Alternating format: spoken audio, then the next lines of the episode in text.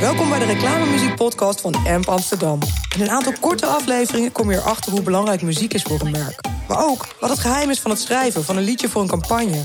En wat betekent het voor de carrière van een artiest op het moment dat het liedje een ware hit wordt? In gesprek met producers, schrijvers, artiesten, labels, publishers, merken en reclamebureaus neem ik je graag mee in de wereld van de reclamemuziek. Mijn naam is Amber Roner, ik ben de host van deze podcast.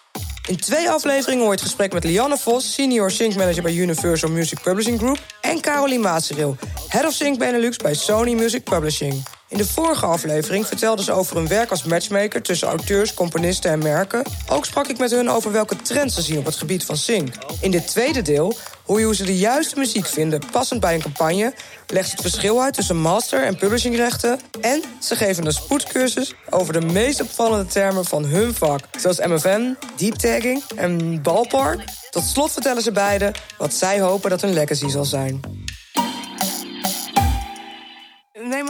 Even mee naar zo'n project. Gewoon even vanaf de basis. Jullie krijgen een briefing binnen van een klant. We zitten hier bij MP Amsterdam. Daar doen jullie uh, ook vanuit jullie werk uh, werken jullie samen voor ja. merken. Maar ik wil van jullie allebei graag even een project horen. Uh, hoe dat dan werkt. Je krijgt een briefing binnen en hoe je dan op zoek gaat naar die matchmaking. Hoe, waar start het? Neem eens mee in zo'n traject, hoe dat van A tot Z loopt. Nou ja, um, voor mezelf in ieder geval. Uh, wij gaan eerst altijd kijken binnen ons systeem. Dus wij hebben een heel mooi pitch systeem uh, binnen Sony. Uh, nou ja, daar, daar wordt eigenlijk alle songs die wij in de catalogus hebben, worden volledig gedeeptagged in LA. Dus op basis van. Wacht even, wat? Diep? Ja, deep tagging heet dat. Dat is eigenlijk dat ze dus de song volledig gaan ontleden. Dus op basis van tempo, de vocals.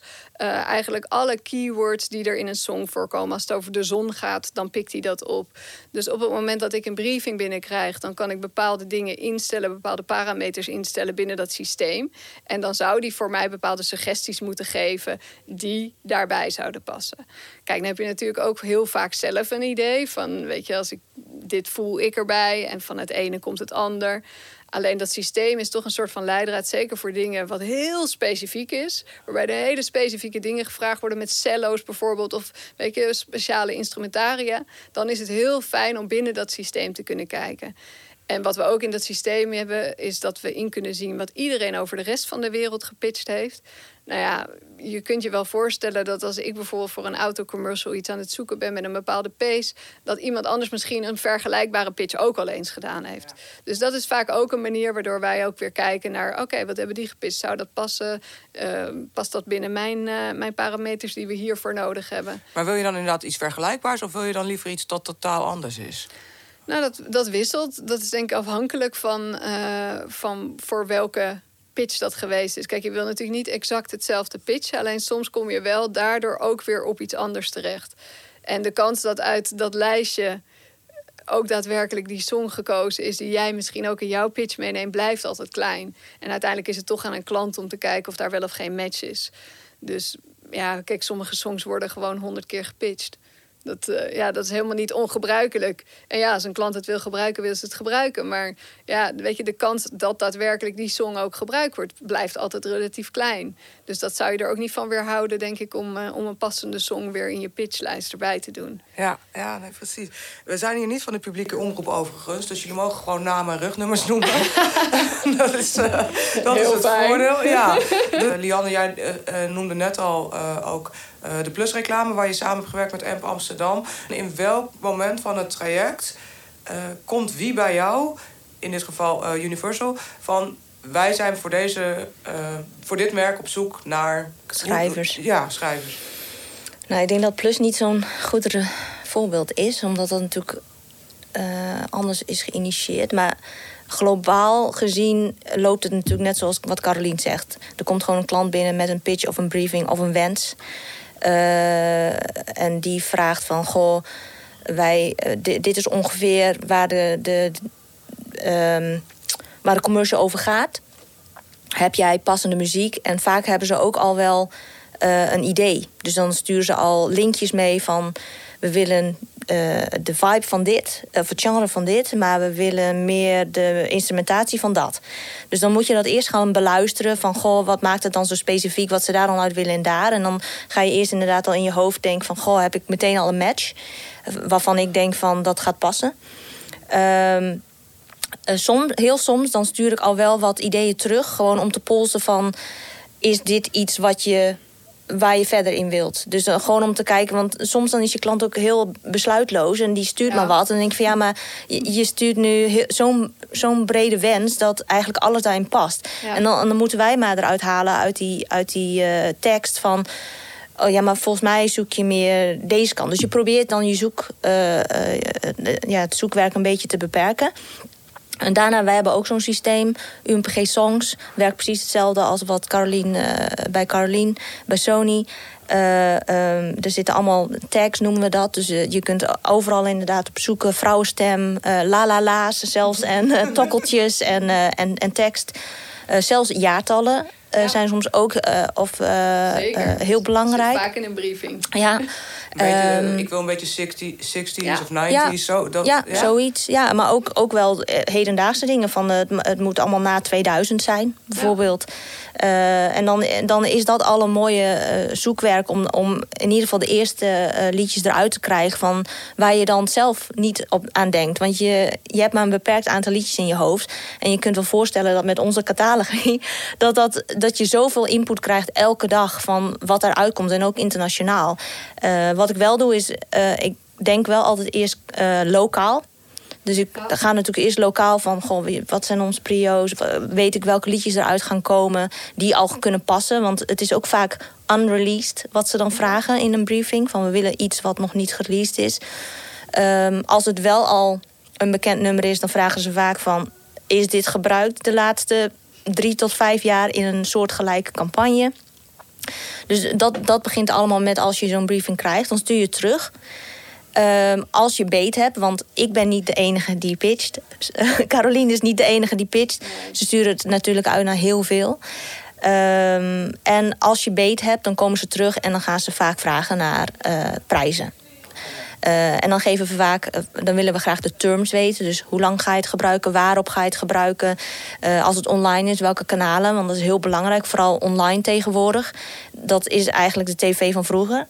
Maar online is zo breed. Je hebt met, met paid media, dus extra push. Je hebt zonder paid media. We hebben nu natuurlijk TikTok. Als extra. er zijn ook platforms waarmee we geen overeenkomsten hebben, waar we dus geen approvals voor krijgen om de muziek op te gebruiken. Oh ja, dus er zitten, ja, er zitten allemaal haken en ogen aan. Dus je bent heel erg bezig met zo'n klant van... wat wil je precies, hoe ga je het gebruiken... Uh, hoe lang ga je het gebruiken. Uh, met re-recordings, nou, weet je misschien al met wie je het gaat doen. Uh, de re-recording opnemen. Nou, soms dan krijg je inderdaad Massive Music terug... of SIZZE of Amp Amsterdam. Uh, of ze doen het in eigen beheer. Um, dus er zijn, het is heel ingewikkeld, zeg maar. Van, het is niet zomaar even, oh, we willen dat liedje gebruiken... nou geef maar, we betalen dit. dit. Nee. Het, nee, het kost heel veel tijd en, en vragen heen en weer. En um, nou, dan geef je een quote af. Een quote is een indicatie uh, van wat het zou kunnen kosten. Het is een indicatie dus. En dus het is nog niet de goedgekeurde, uh, het goedgekeurde fee noemen, het bedrag dat ze moeten betalen. Als de klant dan zegt, ja, we hebben dat in, het, in ons budget, dat kunnen we betalen, hebben we ervoor over, zet maar uit. En dan moeten we het uitsturen naar de rechthebbende. En lokaal zijn wij zelf daar verantwoordelijk voor. Maar internationaal gaat het nog weer, in, in mijn geval in ieder geval, naar de Lianne in het kantoor waar de, uh, het liedje is aangeschreven. Um, en zij, zij sturen het dan uit naar de rechthebbende. En dan moet je wachten. Dan moet je wachten totdat de rechthebbende zegt van... Of ze vragen hebben, dat kan ook. Ze kunnen ook komen met vragen. Uh, maar ze kunnen ook zeggen van nee, het is afgewezen. Of we willen meer geld. Of, uh, nou ja, of approved, wat, wat natuurlijk het liefst is. Ja. Uh, en je moet altijd uitleggen dat Nederland een heel klein landje is. Vooral als commercials voor Nederland is. en het moet naar Amerika. Dan, dan heb je nog wel eens een discussie over, de, over het bedrag.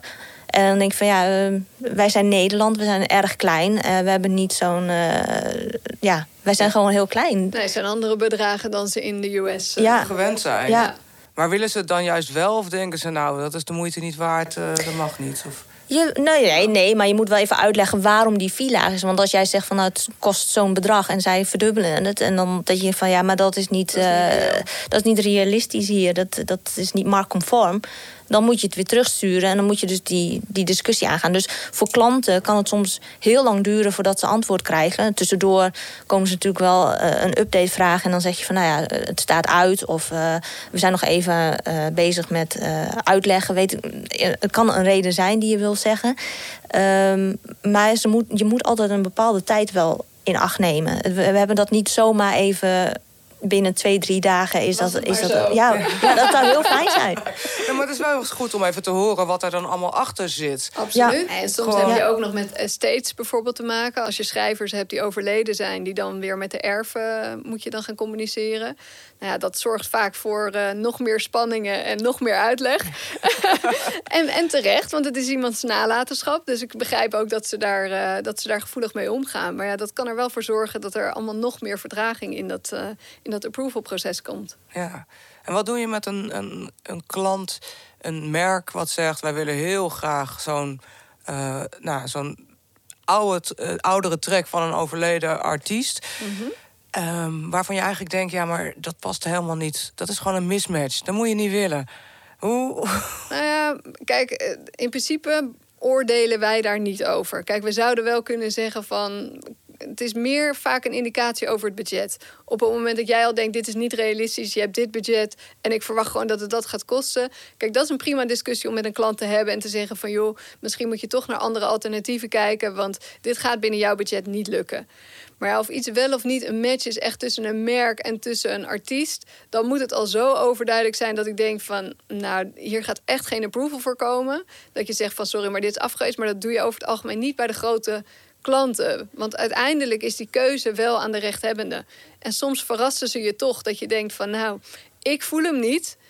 Maar zij willen hem graag. Ja. Dus ja, wie ben ik om te oordelen over iemands werk en over iemands inkomsten? Ja.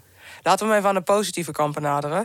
Ik ben gewoon wel benieuwd dat matchmaking, dat klinkt zo heerlijk zo in deze zomer. Nee, maar ik, oprecht, ik denk, ja, jullie zijn matchmakers tussen uh, componisten, uh, auteurs en, en, en merken. Noem eens een paar mooie matches die jullie, dat je denkt, ja, dit klopt echt. dat hebben we lekker aangepakt.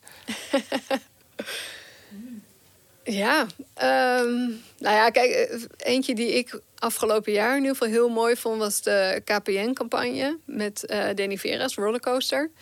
Die vond ik zelf heel mooi, omdat het op het moment kwam dat Nederland volledig in lockdown ging. En waarbij iedereen, denk ik, van alle handen verschillende gevoelens daarbij had. Weet je, er was onzekerheid, er was uh, nou ja, toch ook een klein beetje vreugde omdat je in één keer met je dierbare thuis zit. Er waren alle handen verschillende emoties die daarbij kwamen kijken. En ik vond de song van Danny daar gewoon bijzonder mooi bij passen. Here we go on this rollercoaster life.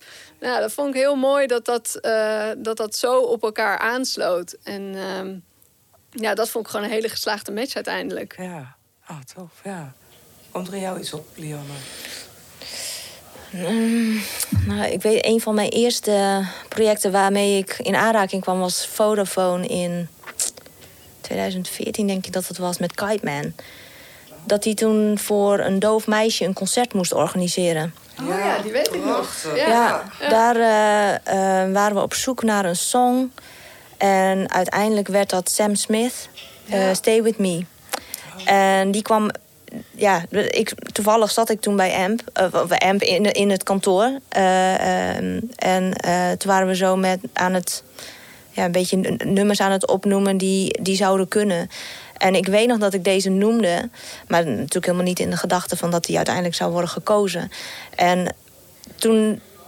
Je, je, je hebt geen idee zeg maar, van hoe dat moet overkomen voor iemand die doof is met, met, met ritmes en, en kracht. En ik vond alleen een heel mooi nummer.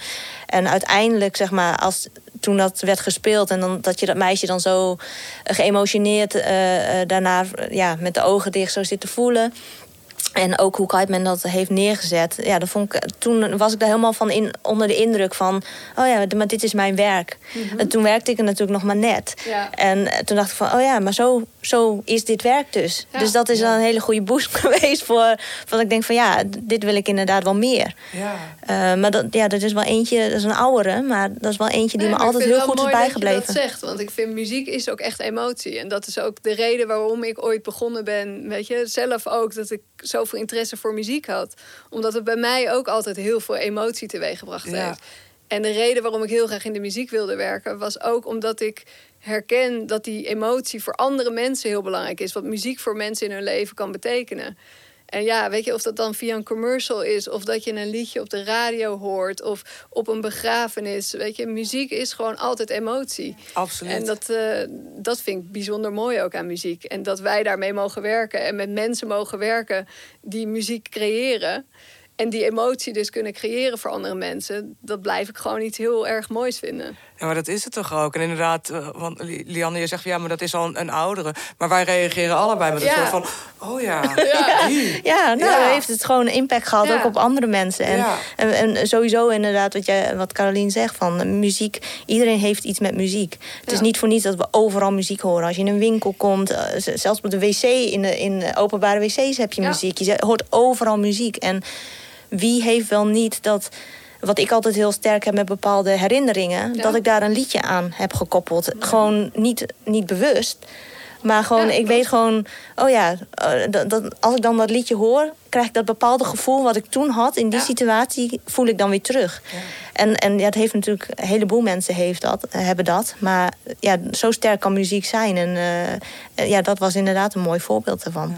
Ja, prachtig. Ja. Zit er ook een verschil in het, het, het zinken eh, voor online campagnes versus de, de traditionele media, om het zo te zeggen, tv, radio? Ja, ik denk dat die shift eh, een paar jaar geleden echt wel gekomen is. Voorheen was het altijd, werden, werden muziekrechten aangevraagd als tv plus online. Nou ja, inmiddels is eh, online niet meer iets wat je zomaar aan rechten weggeeft. Want dat heeft gewoon bijzonder grote waarde. Dus die shift naar online, die hebben wij zeker gezien. Waarbij we nu ook steeds meer campagnes gewoon voor alleen online doen. Dus waarbij tv gewoon uitgesloten wordt. En kunnen we ook praten over eh, harde cijfers, als in eh, het verschil in fees? Wat voor, wat voor dingen moet ik aan denken? Wat voor bedragen moet ik aan denken? Gewoon in zijn algemeenheid qua Ja, in fees, zijn eh, algemeen- Ik denk ook dat het geswitcht is. Hè? Dat de fees van wat vroeger tv was, zeg maar, meer nu naar online is gegaan. En, en, en tv iets goedkoper is dan online. Hangt er wel vanaf hoe de tv-commercial natuurlijk wordt ingezet. Eh, want, Ja. want elke aanvraag wordt apart bekeken. En je kunt geen enkele aanvraag eh, één op één met elkaar vergelijken. Want er zit altijd wel net weer iets anders in. Of een andere boodschap. Of net even weer een, een extra cut-down. Of een pre-roll op, op Spotify of, Ja. of op YouTube. Het is veel ingewikkelder geworden, denk ik, denk online. vooral de online-only campagnes gewoon veel oh, qua prijs zeg maar duurder zijn geworden in Zeker. verhouding. Maar ik heb niet het gevoel dat de fees voor tv per se lager zijn geworden. Dus dat vind ik nog wel een positieve ontwikkeling. Dat, dat we daar toch ook nog wel een bepaalde waarde in blijven zien. En, eh, en dat die fees ook nog wel substantieel zijn. En als je puur gewoon over fees in zijn algemeenheid hebt qua sync. Nou ja, dat kan ergens tussen eh, de paar honderd euro liggen voor de kleine dingen. Tot eh, voor een grote internationale campagne over de miljoen. Dus ja, en alles wat daartussenin zit. Ja, maar dat is goed om te weten als ik zelf nog eens wat wil maken. Dat ik ook. Ja, precies. Dat je eh, ook misschien heel rijk kan worden. nou, ik bedoel het andersom. Meer in, in het geval van video's of zo. Dat ik dan ook gewoon naar die lokale eh, componisten ga kijken. Ja, we beginnen met het kleine bedrag. Ja, plus je hebt natuurlijk ook nog altijd, eh, even naast de hele commerciële catalogus, heb je ook nog iets als een library catalogus, wat wij eh, binnen Sony ook hebben. En dat is dan weer muziek wat speciaal voor deze doeleinden gecreëerd is. En waar gewoon wel een, eh, een tarievenkaart aan verbonden zit. Dus daar kan je gewoon kijken, ik wil zoveel seconden gebruiken op tv. Oké, dat kost me dit. En daar hoef je verder niet voor te onderhandelen. Het is gewoon een kwestie van eh Q-sheet invullen en. eh, En ze hebben sturen. tegenwoordig hele mooie muziek daarin. Het is Ja. niet, niet, mensen hebben vaak het idee, oh, library, eh, dat is vast heel st- stoffige muziek. Ja, dat soort dingen. Maar dat is tegenwoordig niet meer zo. Als je Nee. ziet wat voor catalogus er allemaal in een production music tegenwoordig zitten. Dat, eh, je hebt nu zelfs dat er artiesten zijn die eh, gewoon muziek uitbrengen, maar daarnaast ook production music maken en die daar dus in de production music zitten. Eh, ehm, en dat dus dezelfde artiest is die jij eigenlijk waardeert als, als, als grote artiest. Maar die dus daarnaast ook gewoon production music maakt. Wat dan eh, voor de meeste mensen dan eh, veel betaalbaarder is. En, en je Ja. weet in ieder geval wat je gaat betalen. Ehm, dus ja, production music is echt wel eh, de moeite waard om ook even in te kijken. Vooral als je lagere budgetten hebt. Ja. ja, het grote verschil is denk ik toch weer de herkenbaarheid. Ja. Kijk, je hebt natuurlijk niet de herkenbaarheid van die grote song waar iedereen mee mee kan zingen. Nee, Maar ja, dat wil niet zeggen dat het eh, geen passende muziek kan zijn. Dus nee, het het is kan ook nog steeds blijven hangen in dat hoofd. Hè? Ja, Dat ja. mensen op zoek gaan naar de... van wie heeft dan dat nummer geschreven... en welk liedje is het Ja, eigenlijk. Ja. ja. Dus ze gebruiken toch op tv ook heel veel production music. Dus het is, Ja. het is, je, als het op tv komt, en, dan, dan, vinden, dan moet het ook wel een bepaalde kwaliteit hebben. ja. Ga ik vanuit. Ja, zeker.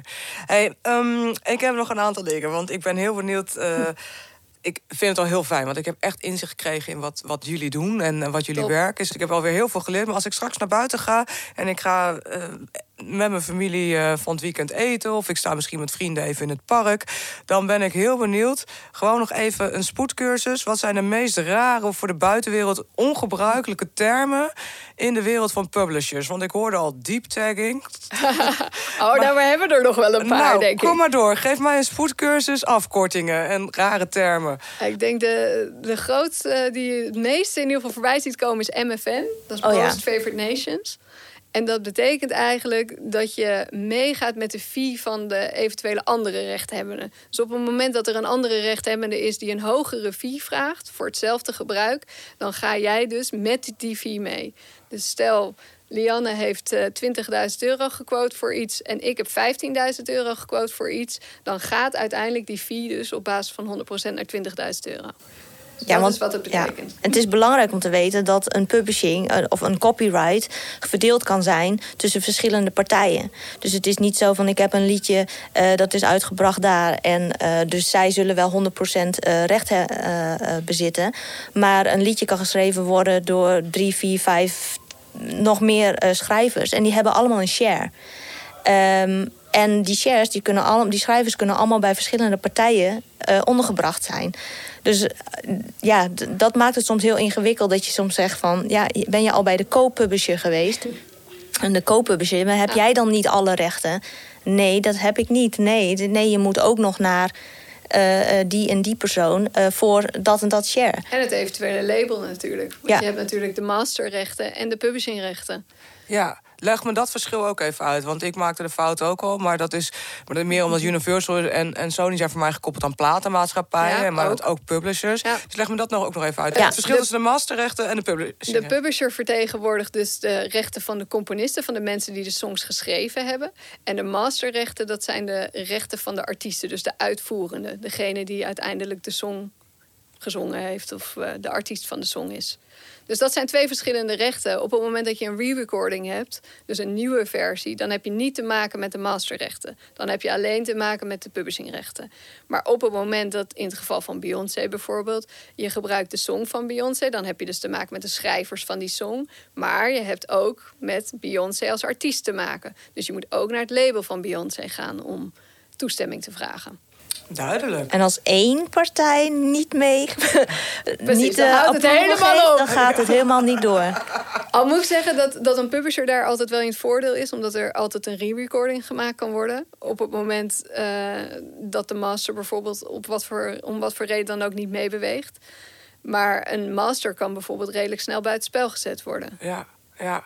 Ja maar ja, als ze per se Beyoncé willen, ja, dan houdt het op natuurlijk. Hè? Dan Ja. ga je niet iemand vinden die dat vervangt. Dus- Nee, dat kan helemaal niet. Wilde je nog een andere term? Ballpark vind ik altijd een mooie. Een ballpark. Dat Een is ballpark. eigenlijk op het moment dat je een quote afgeeft, geef je een inschatting. En een inschatting daarvan noem je dus ook wel een ballpark. is een term wat uit, uit Amerika komt. Heeft dus met eh, ja, een ballpark te maken. Het is eigenlijk een range die je aangeeft. Ik denk dat het bijvoorbeeld tussen de 10.000 en de 12.000 euro eh, zal gaan kosten.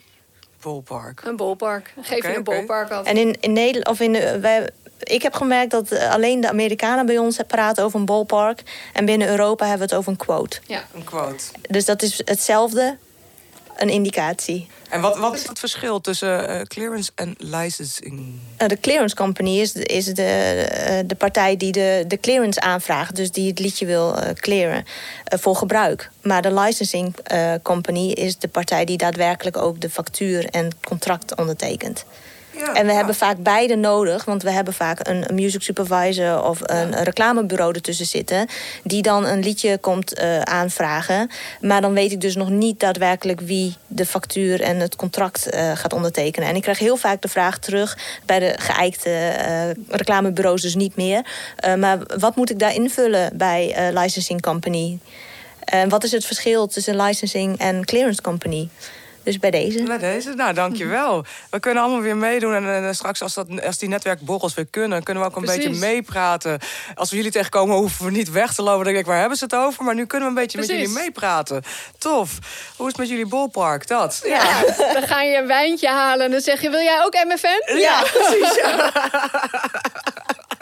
Oh, die ga ik zeker een keer inzetten, Caroline. Dat komt helemaal goed. Ja.